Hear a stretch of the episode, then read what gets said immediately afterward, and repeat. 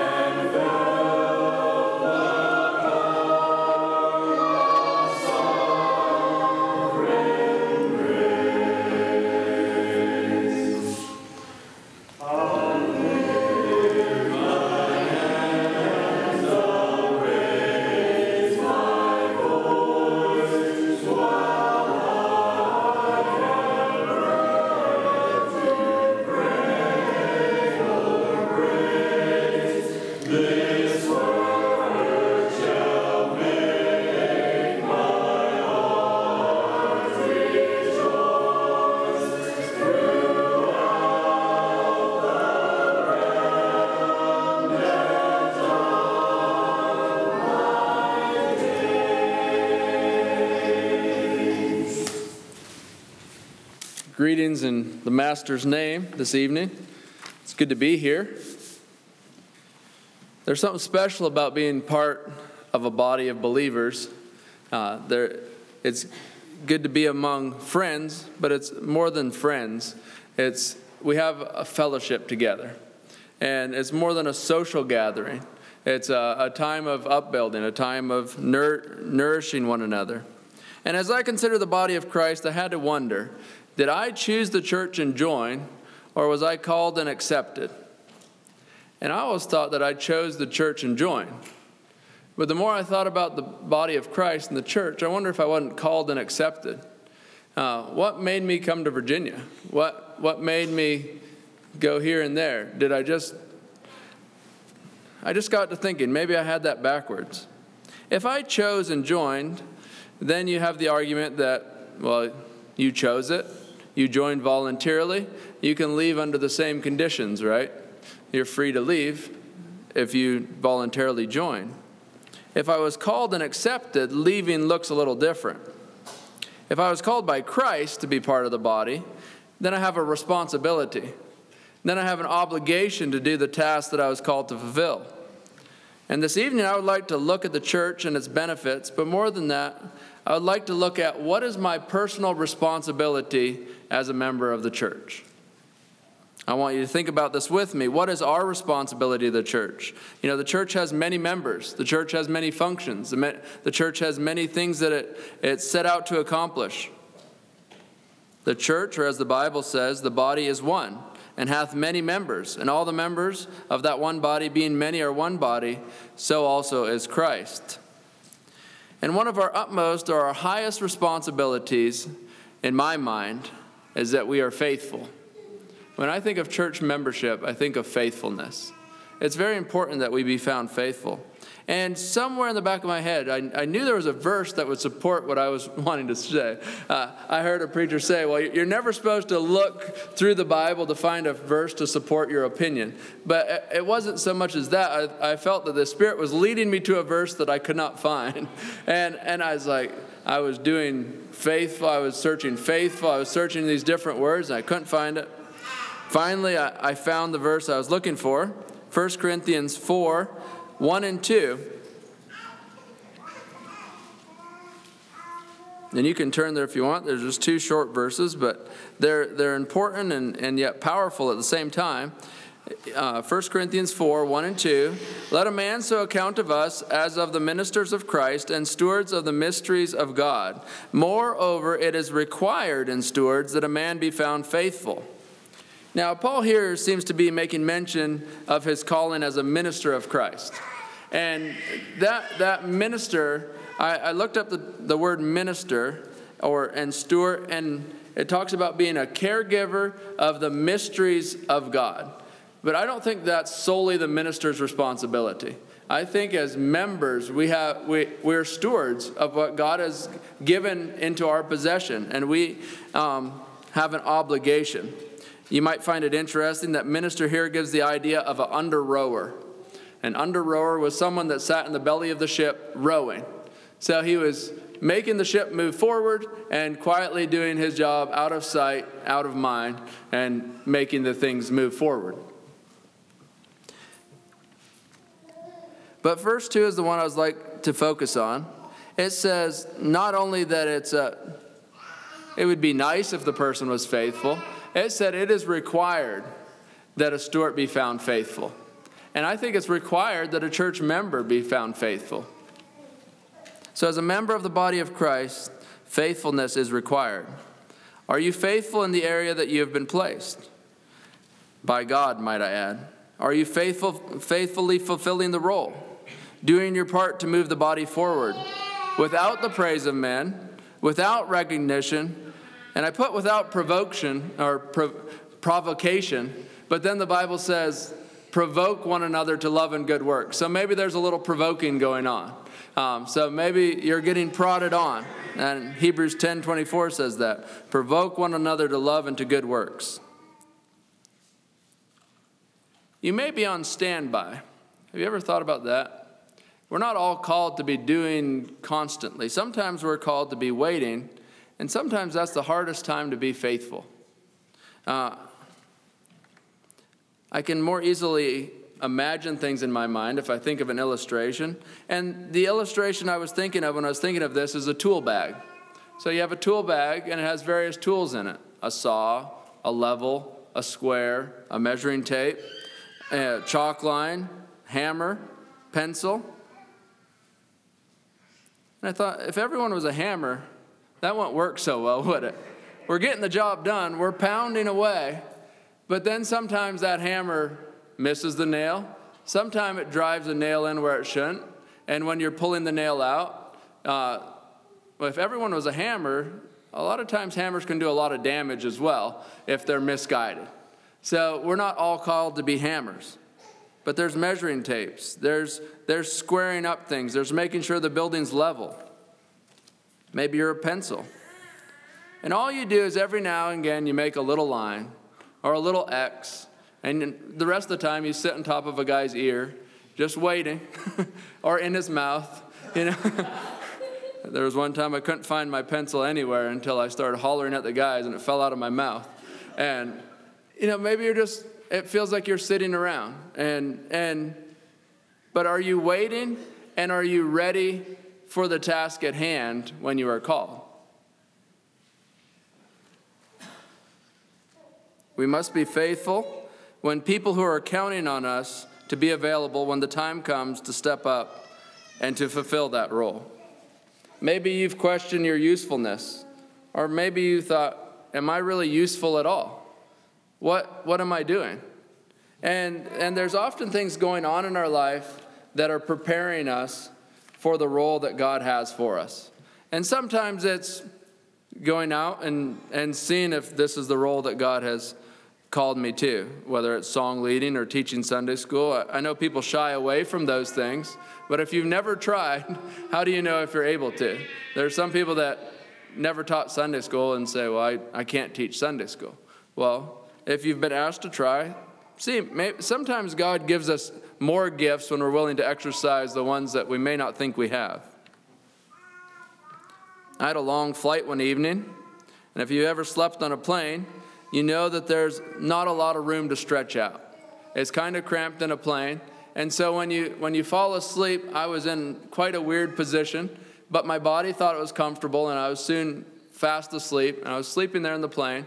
And before I knew it, I was at my destination, and I had fallen, fallen so fast asleep that people were already unboarding the airplane when I was, I was still quite groggy, and they're like, you know, you need to get going. And I went to jump up, and my legs were both fast asleep. And they were not found faithful. uh, that, you know, there's, there's times when you need things and, and then they're not there. It's, it's the same way in the body of Christ. We need to be found faithful. We need to be there when we're needed. And we're, each of us are needed, but we have different roles within the body.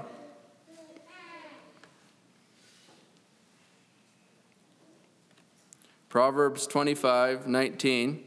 Uh, Brother Kendrick read this verse this morning, and I found it interesting.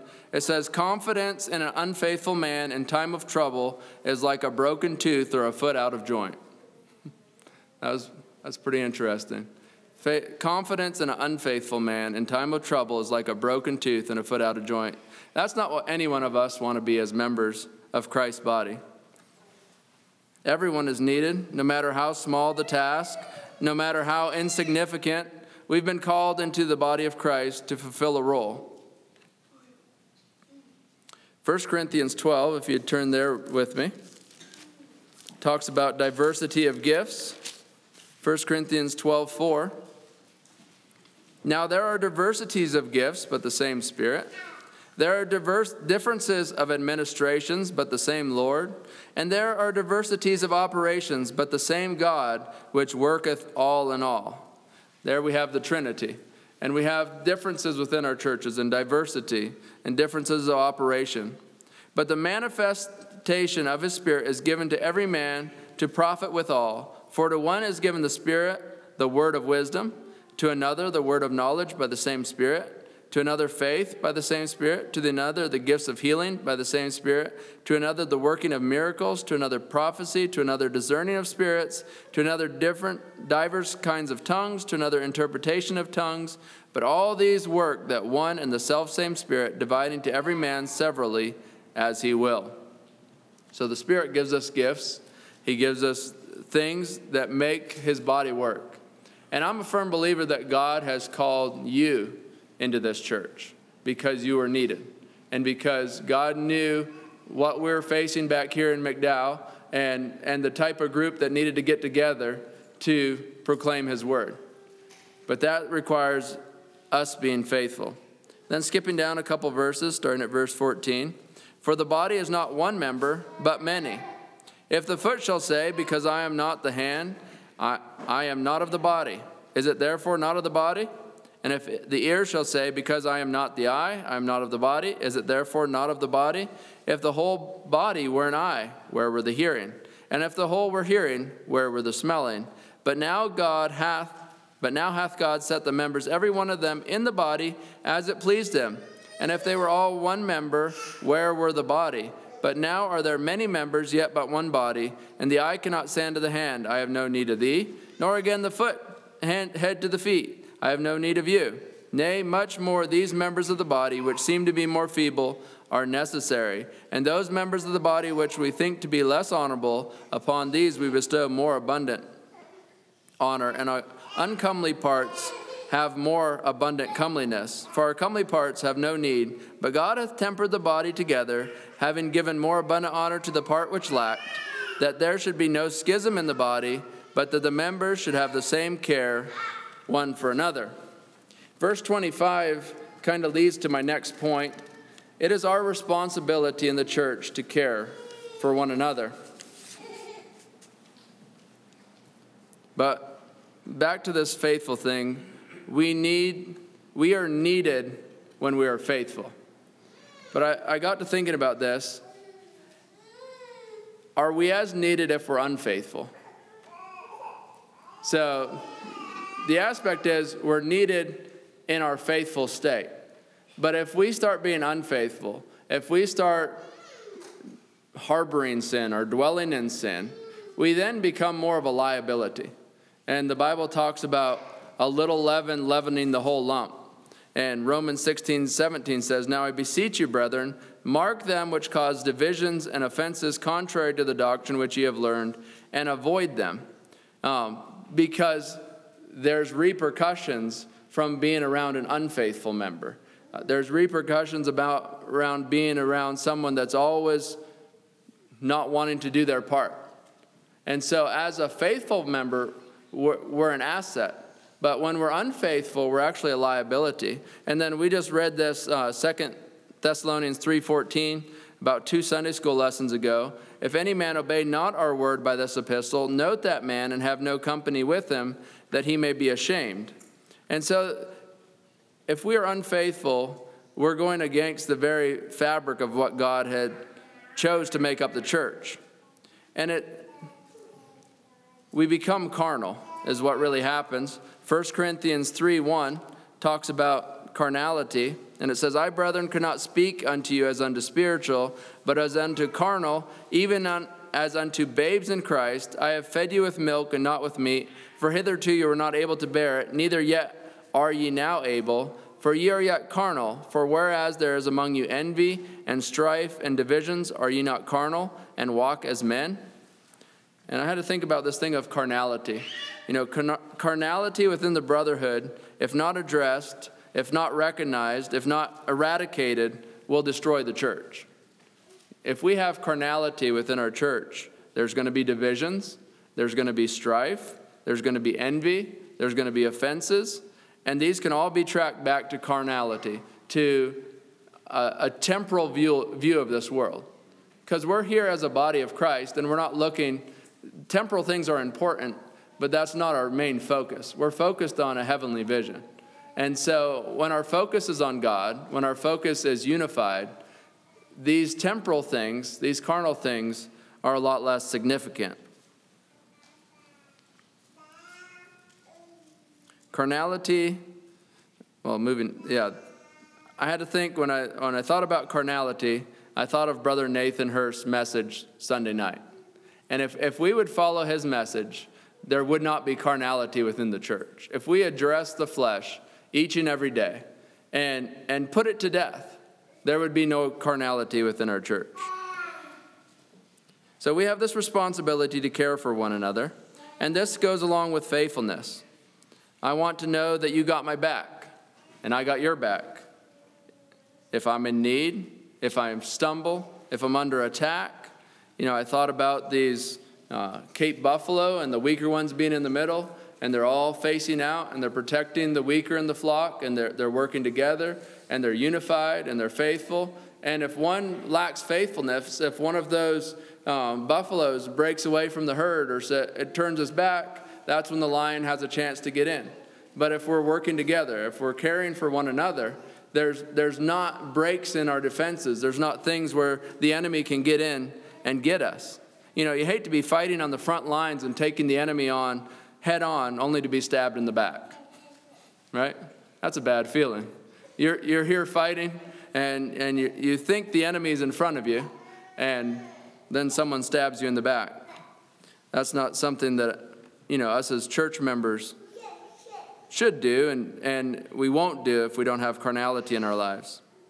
1 Corinthians 10 21 says, You cannot drink the cup of the Lord and the cup of devils. You cannot be partakers of the Lord's table and the table of devil, devils. Do we provoke the Lord to jealousy? Are we stronger than he? All things are lawful for me, but all things are not expedient. All things are lawful for me, but all things edify not. Let no man seek his own, but every man another's wealth. This evening, I wanted to focus especially on spiritual care for one another.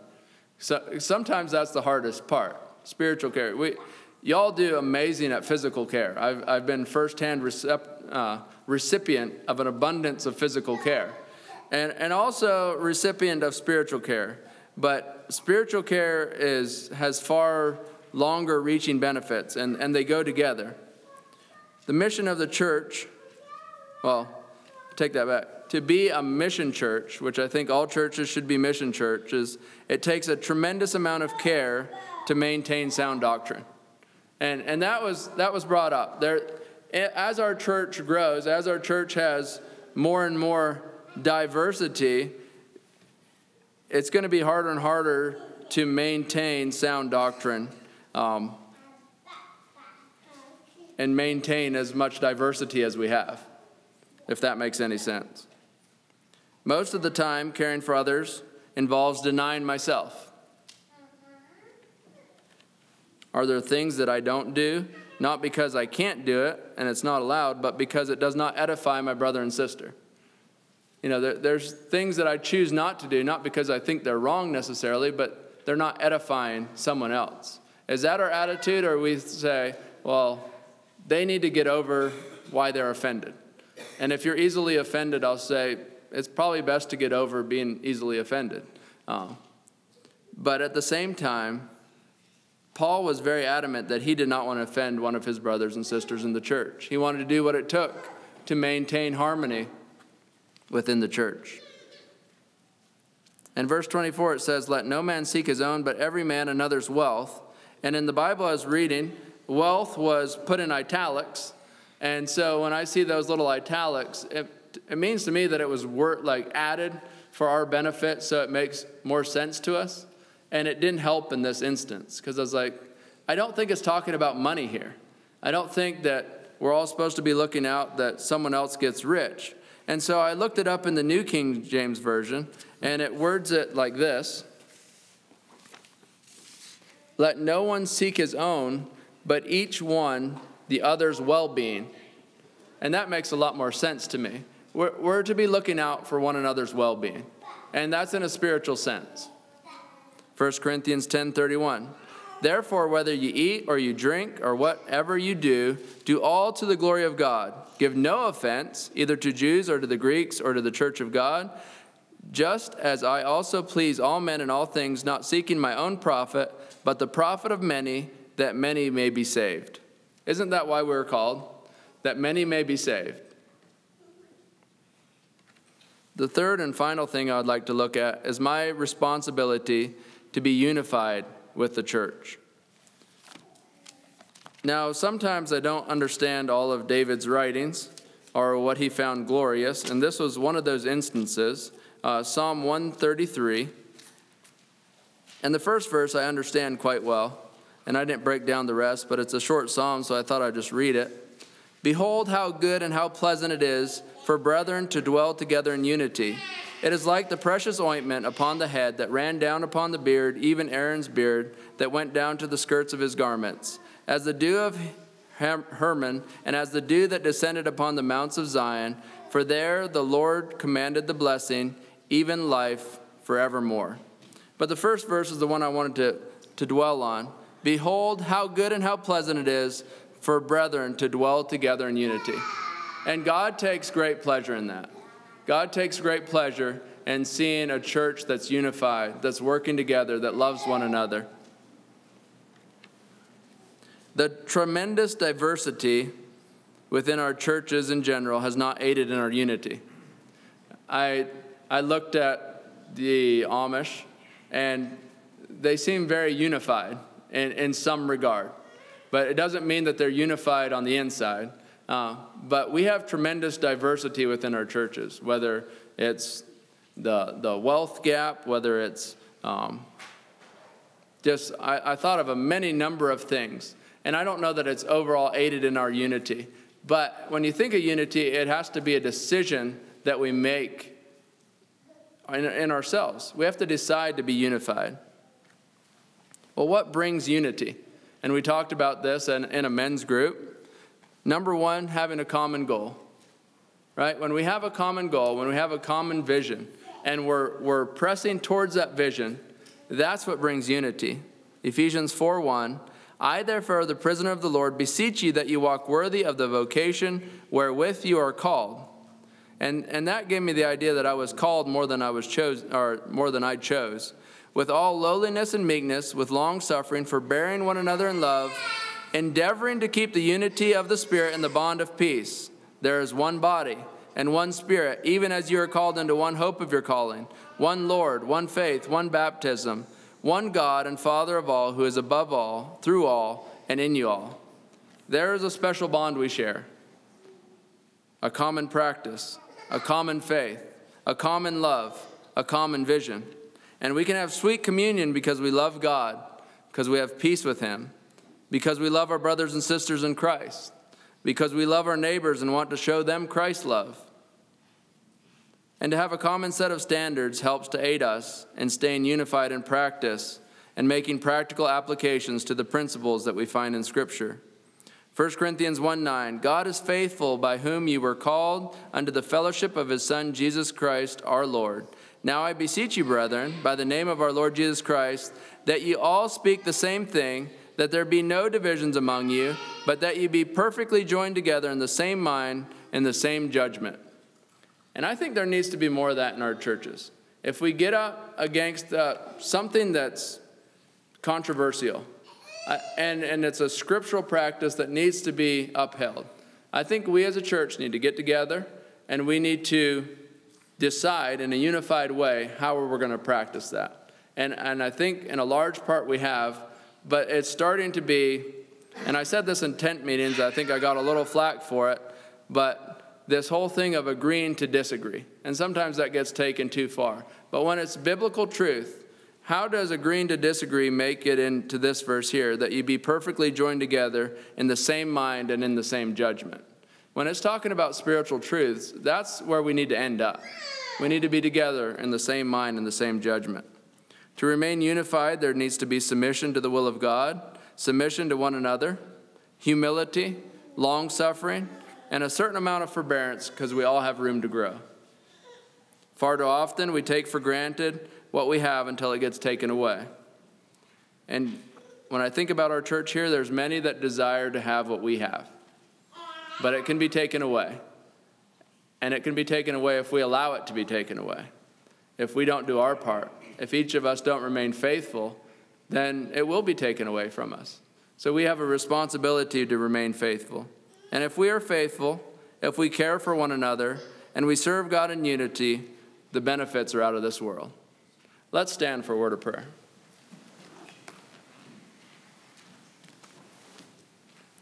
God, I just want to thank you for this body of believers.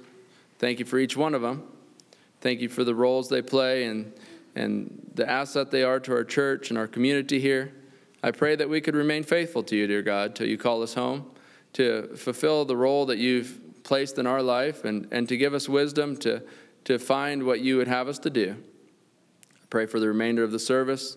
I thank you for the shed blood of Jesus Christ, that we can have remission of sins and that we can um, be spotless and blameless before you because of the blood of Jesus.